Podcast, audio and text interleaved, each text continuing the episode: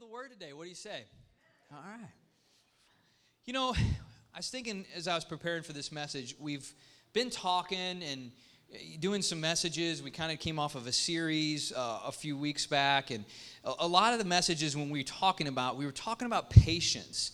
And we were talking about uh, process and how a lot of times we go through things you know, sometimes in the form of like a trial or a challenge, that we are really just being stretched to endure. And it's not like it's just in and out or over when we want it to be over. That a lot of times it's it's in the waiting, it's in the developing, that there's a process that God is doing in us that's more important than the event that's actually taking place, and how it's in the patience and the development of those things that God actually His will is done in the things that we face in our lives. And it's very, that's obviously very, very true. And that, in my experience, is almost most of the time how it seems to happen, right? Is that there's kind of a developing and a, and a building that's going along. But you know, I was thinking about this as I was getting ready for this message, and God will sometimes, He will sometimes just supernaturally intervene in a situation and show up and just move, put his hand in a situation and he will just move on something at exactly the right time that he sees and it will change and shift everything. It's like those suddenly moments, we'll call them today. Those suddenly moments where it's like God just, boom, just does his, what only God can do. And we don't even see it coming. How many people, I mean, how many people could use a suddenly moment maybe in their life right now, right? I mean, God is into suddenlies. I love this. He's into processes and building and developing, but he's God is also into suddenlies. And God shows up suddenly in moments and times in our lives, does what only He can do, shifts and changes the situation, and our life is never the same again. And so we're going to take a look at a story today, one of many that you could you could build a, a, case for this around. But this is out of the book of Acts in chapter 16. And I love this. This is when Paul and Silas get tossed into prison. And so I'm going to kind of, you know, go through a little bit of the background here of this story and read through some of the verses with you to get to uh, some of our main points about our suddenly moments. But God is a God of suddenlies. So let's start out in chapter 16. The first thing that happens is that Paul, I'm going to read in verse 6. Now, when they had gone through uh, Phrygia, I can't even pronounce that one. When they had gone through Phrygia and the region of Galatia, they were forbidden by the Holy Spirit to preach the word in Asia. After they had come to Mysia, they tried to go into Bithynia, but the Spirit did not permit them. So, passing by Mysia, they came down to Troas and a vision appeared to Paul in the night. A man of Macedonia stood and pleaded with him, saying, Come over to Macedonia and help us. Now, after he had seen the vision immediately, we sought to go to Macedonia, concluding that the Lord had called us to preach the gospel to them. So let me stop right there, first of all. So the Spirit did not permit them to go here, the Spirit did not permit them to go there. And then God gives Paul a vision of a man saying, Come to Macedonia. And so then they go to Macedonia. So let me stop and just ask you the question How are you being led in your life right now? How are, who, what is the voice? What is the thing? What is the compelling issue or situation that's actually really leading you in your life. Because, see, for Paul, one of the key things we have to get here before we get into what some of the suddenly moments that are happening is, is he's absolutely, unequivocally only listening to the Holy Spirit. God is leading him in his journey. And see, those suddenly moments that we're talking about that come, what I would say is that they come in times where we maybe don't expect, when times where we really need them and only God can do but they come because we are already following and letting God lead us in the directions and the places that we're going. Even if we don't completely understand. See, Paul doesn't go here, even though there was probably good reason to go there, people that needed him there too. Paul doesn't go here, even though there's probably good reason there, but Paul goes here, which there's probably reasons why that didn't even make sense. But the whole the, that's the great equalizer. It's the great thing that just cuts through it all is the voice of God leading and guiding us So that as we move along in our life, it's like I may not be able to figure everything out that's happening, but I know that I'm seeking the voice of God. And as God is leading me, then all this stuff somehow is going to work out and make sense in the end. Somehow this all has a point and a purpose. There's a rhyme and a reason, divinely orchestrated, that I can at least just submit to and say, God knows better than me, and I'm going to allow Him to do what only He can do. So, who is leading you? How are you being led? See, sometimes let's just be honest, we can be led by things that aren't really the voice of God. We can be led by our emotions. How about our pain? We can be led by our pain. Some of the times we've been wounded or scarred by someone else, and that can actually be what's leading us in our actions, our behaviors.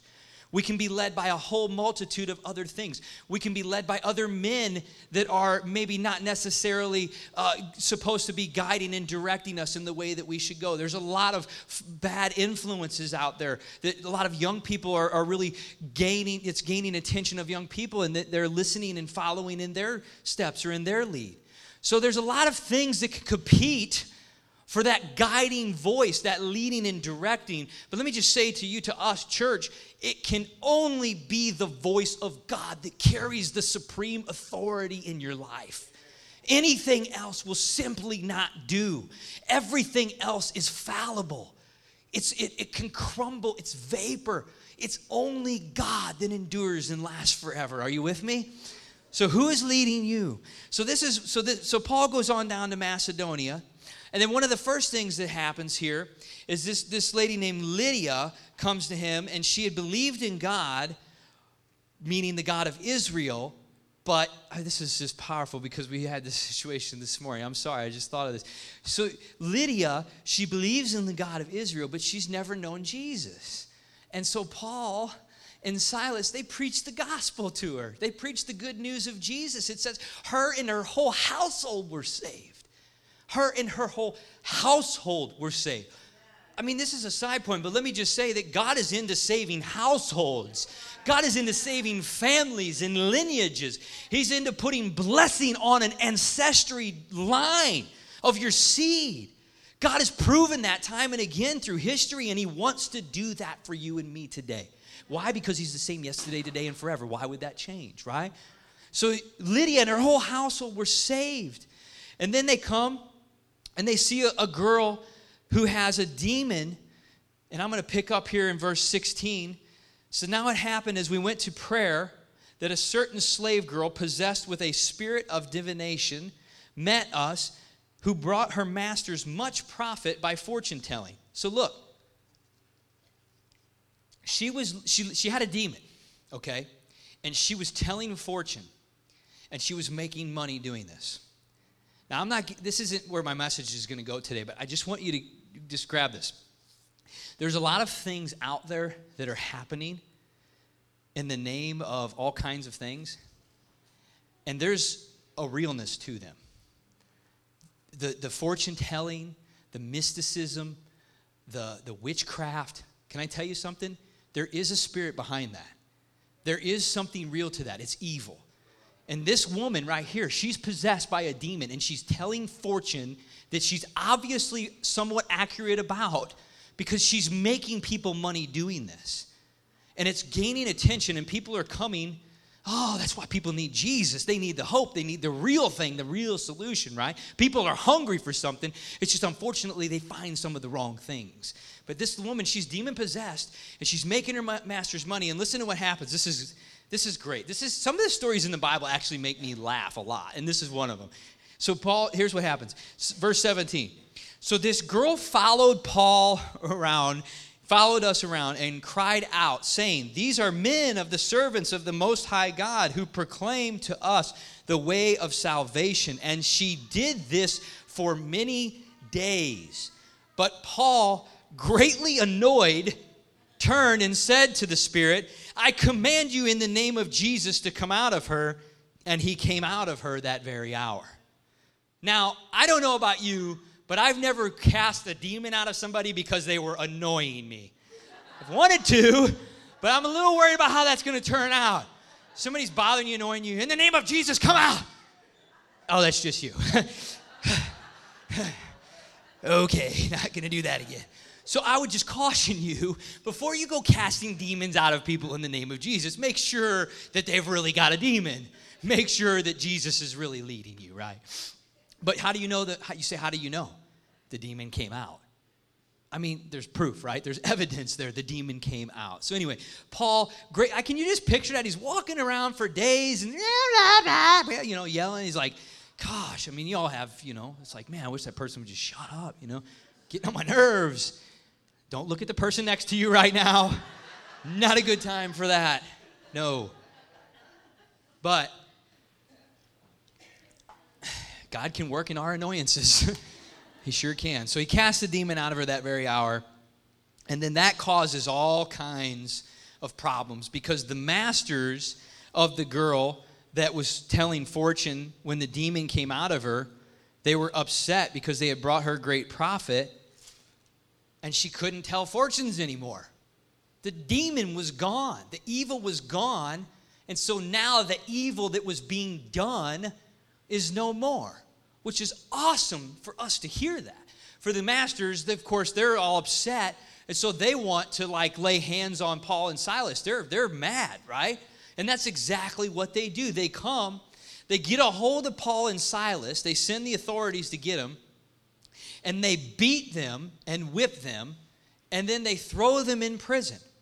So if you're Paul, you're probably thinking, ah, boy i didn't see that coming you know? I was i was listening to god. I went down to macedonia. Things were going great. And now all of a sudden i'm taking a, you know a 100 lashes to my back and now i'm getting tossed into prison.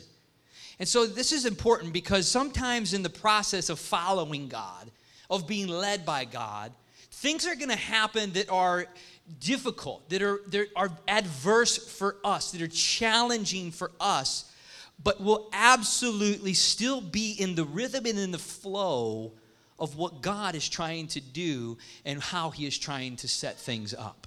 And that's why the Bible talks about enduring suffering because there's times when our flesh is screaming, but our spirit is building for something that's ahead. God is at work and doing something big.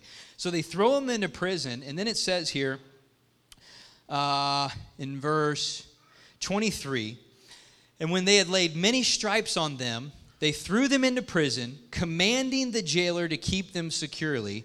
Having received such a charge, he put them into the inner prison and fashioned their feet in the stocks. So, God sometimes will do something in His Word where He'll just give us something that's really, really extreme. And this is very extreme because all they did was cast a demon out of a woman, but they put them in the inner prison after they beat them with stripes, right? And the inner prison is like the most secure, well protected, nobody getting out of that place part of the prison. Not to mention, they put them in the stocks. Now, I don't know if you ever looked at a picture of this. I didn't get a chance to put this in the thing today, but you should look at this. The stocks, they were like these pieces of wood and posts that like spread the, got the person's feet out and they turned their feet outward and twisted them and I can't imagine enduring that for 10 minutes, let alone 10, 20 hours or days, right? So they put these guys in all this stuff. And again, you got to be, Paul's got to be thinking, dude, what is going on? Like, God was leading us, He's directing us, we're following Him. And now all of a sudden, I, my back's all beat up. I'm sitting here, my feet are hurting, they're twisted. I mean, I wake up from a, a, a dead leg, like my leg falls asleep and I'm complaining. You know, I can't imagine how these guys are feeling. But the point of this is, is that God is, is getting ready to do something. He's getting ready, He's setting them up for, for a suddenly moment. And if they would not be doing what they're doing here in the next verse, in light of all of the difficulty and the adversity that they're going through, I just have to wonder would this suddenly moment have come? Watch what they do in verse 25. But at midnight, Paul and Silas in the stocks in the inner prison. Paul and Silas are singing hymns to God and, the, and praying, and the prisoners were listening to them.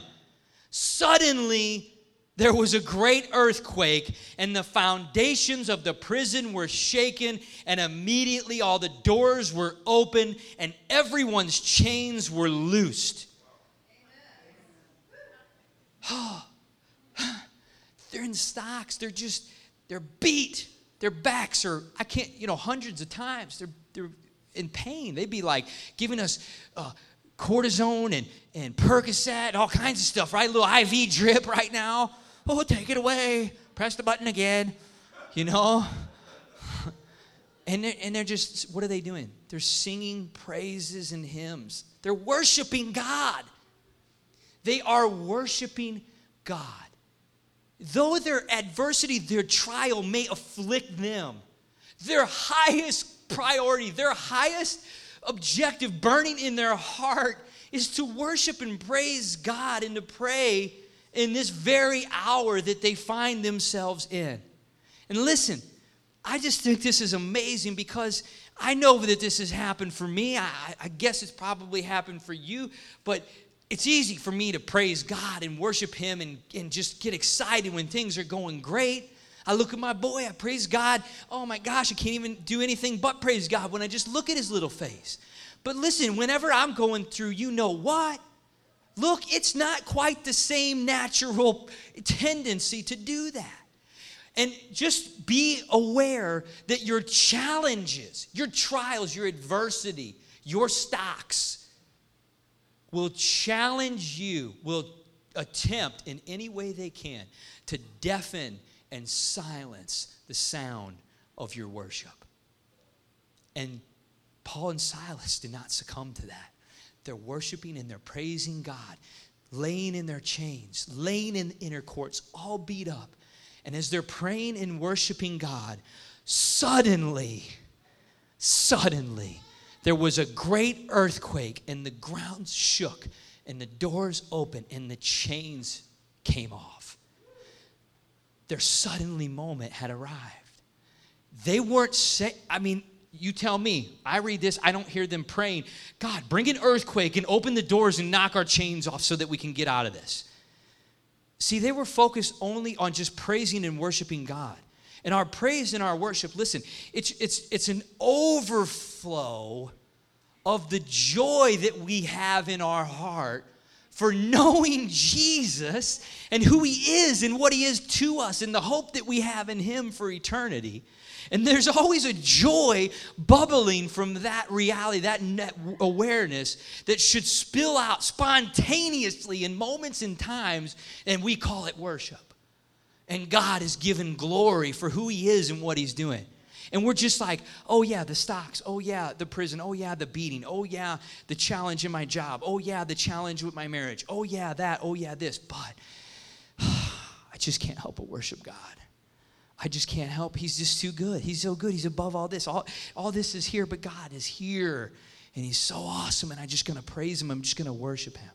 And this suddenly moment happens in the midst of worship and praise that most people would find it incredibly difficult to muster up anything to do because their flesh is so afflicted. But not them. They're praising and they're worshiping God. And the earth moves. Can I tell you something? God will move the earth to get you in position to fulfill your destiny. He will shake the ground to turn your situation around. God is the creator of it all. He will move the earth for you and for me no different than he did for these men.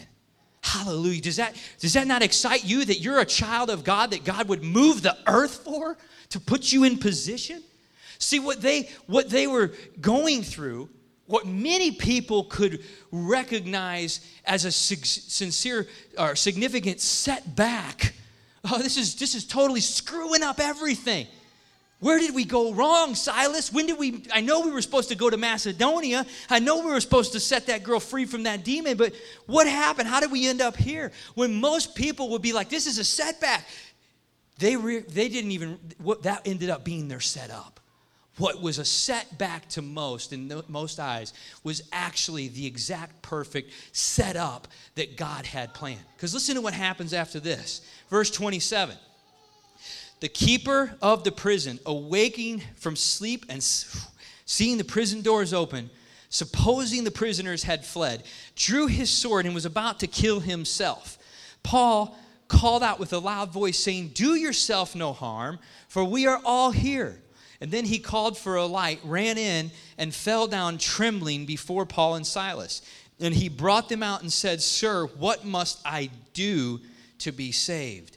And then they said, Believe on the Lord Jesus Christ, and you will be saved. You and your household. There it is again. Then they spoke the word of the Lord to him and to all who were in the house. And he took them the same hour of the night, washed their stripes. This is Paul and they're washing Paul and Silas' stripes. And immediately he and all his family were baptized. Now, when he had brought them into his house, he set food before them, and they rejoiced, having believed in God with all his household. Amen, amen, amen. Look, it all starts kind of coming together now, right? But it wasn't all coming together in that right before that suddenly moment. But what I'm trying to say is the key to the suddenly moment is praising and worshiping God, letting your worship grow in more intense and louder, and just praising Him through anything and everything that you're going through. And you just never know when God might not choose to make the earth move for you and me and turn things around and set things up. And I guarantee you, Paul, when he realized that this guy, his whole family would have been saved, oh, yeah, I'll do it all over again. Absolutely. Put me in the stocks again. Go ahead, beat me 10 more, 15 more times if you need to. That guy's going to get saved, right? It all makes sense now. after the fact. But what I love about this is even though they were in prison, they were in a, a, a prison of man, they were in a, a, physical prison, right? They they were not above God's ability to just get them out. See, God was in control the whole time. They might have been in a physical prison. We might be facing challenges and adversity, difficulty that seem very, very hard for us. But listen, God, we are never in prison. We are always free. God is always above and over and has authority over anything that's going on in our lives. Right? Jesus said to Pilate, when Pilate said, why are you, why are you not answering my questions? Don't you understand that I have the power to put you to death? Paraphrasing. You know what Jesus said? He said, You don't have any power bestowed upon you other than that what my Father in heaven has already given you, what's from above. Jesus recognized, yeah, I'm in this deal, but this, this situation doesn't have authority over me. This temporary prison, if you will, these bars, they might be afflicting me now, but ultimately, this is a fading thing. God is the one that has the ultimate authority over all of this. So they recognize that even though they were in a prison, they really weren't in prison. Are you understand what I'm saying? That they were free. That God was still Lord. He was still on the throne. He was still in control. And as long as they praised Him and worshiped Him and sought Him, that He would lead and guide them. And if He needed to shake the earth to get them out of where they were, He'd do exactly that. Wow, I love this story. And you know what's kind of crazy is it seems to me the way that this ends because later they said, listen to this in verse 35. And when it was day, the magistrates sent the officers saying, Let those men go. So the keeper of the prison, the guy that his whole family was saved, that took Paul and fed him, and Paul and Silas fed him and washed him up, the keeper of the prison reported these words to Paul, saying, The magistrates have sent to let you go. Now therefore depart and go in peace. But Paul said to them, They have beaten us openly, uncondemned Romans, and have thrown us into prison and now do they put us out secretly? No, indeed. Let them come out themselves and get us out. I, Paul's got some spunk, doesn't he, man? I mean, he's got a little edge to him. That's my kind of guy. I like that. You tell them to come down here and get me out of here, you know? Wait a minute, I'm in prison. They're telling me to leave. You know, I'm just like, what? But that's what he's saying. He's like, I don't care about all that. God just did a miracle. I just, you know, hand of God is at work here. I, I don't care about any of that stuff. Prison, streets, in the kingdom, it doesn't matter to me. Wherever the hand of God is working and leading and moving in my life, that's exactly where I want to be. And he didn't, you know, they go back to the prison. Because in order for the magistrates to come, for the authorities to come and send word, they had to be in the prison. Do you understand? They had, they went back. God popped the chains, the chains and shackles off. That's exciting. But God popped the chains and shackles off, and and He let them out, freedom, and they they had to have gone back. They returned to the prison. I just there's a, there's a lot of mystery in this one for me, but one of the things that I do see is that clearly Paul and Silas understood that their ability to be used by God to worship Him for God to move and do amazing things in the situation was not the slightest bit restricted or hindered by the prison that they were in, by the bars that they were behind. And let me just say this as I wrap up, and I'll have the team go ahead and start coming back up here now. Listen to me. Whatever you're going through, whatever you're facing, whatever you're dealing with, whatever you will deal with, every single one of those situations is unique to each person that I'm looking at right now. All of our faces, we all have different things. Listen to me. Get this above all God is not limited, He is not hindered, and He is not set back by your difficult situation. Do not feel restricted.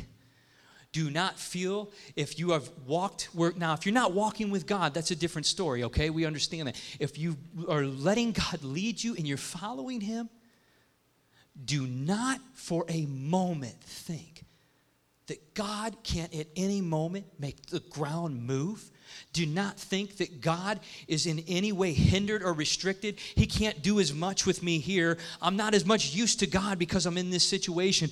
Well, I, I really can't do a whole lot of impact, you know, in my life. My purpose is really being set back and I'm being cut short here. God is not hindered or marginalized in any way ever with your situation. Ever. And if you understand that, if you grab that, it doesn't matter what you're going through. I pray blessing and favor and no difficulty on any of you, but I'm telling you, it doesn't matter what it is. God can do anything at any moment, at any time. He can use you, He can do something powerful, He can shift a situation, He can show up suddenly and intervene and turn things on a dime if we're just in the mode of worshiping and praising Him all the time and knowing that there's no situation that we will get ourselves into or walk or be in that God can't show up with His hand and do something like this at any moment, at any given time. And it's in that that knowing, and that just contending. You know, you may not be praying for God to break the chains off and the doors open right now specifically, but just knowing that at any moment and through anything, God could suddenly suddenly do something. And I'm just, I'm contending for that. I'm to follow him. I'm to let him lead me. I'm to be obedient. I'm to have faith and I'm to worship him. But my God is a God of suddenlies. He's a God of intervention, swift, mighty hand that doesn't just come in and knock things around when something big and suddenly happens. He comes in surgically and precision, precisely with his hand, his power, and he just works that thing around and shifts that thing around, and our lives are never the same again. Let's stand to our feet.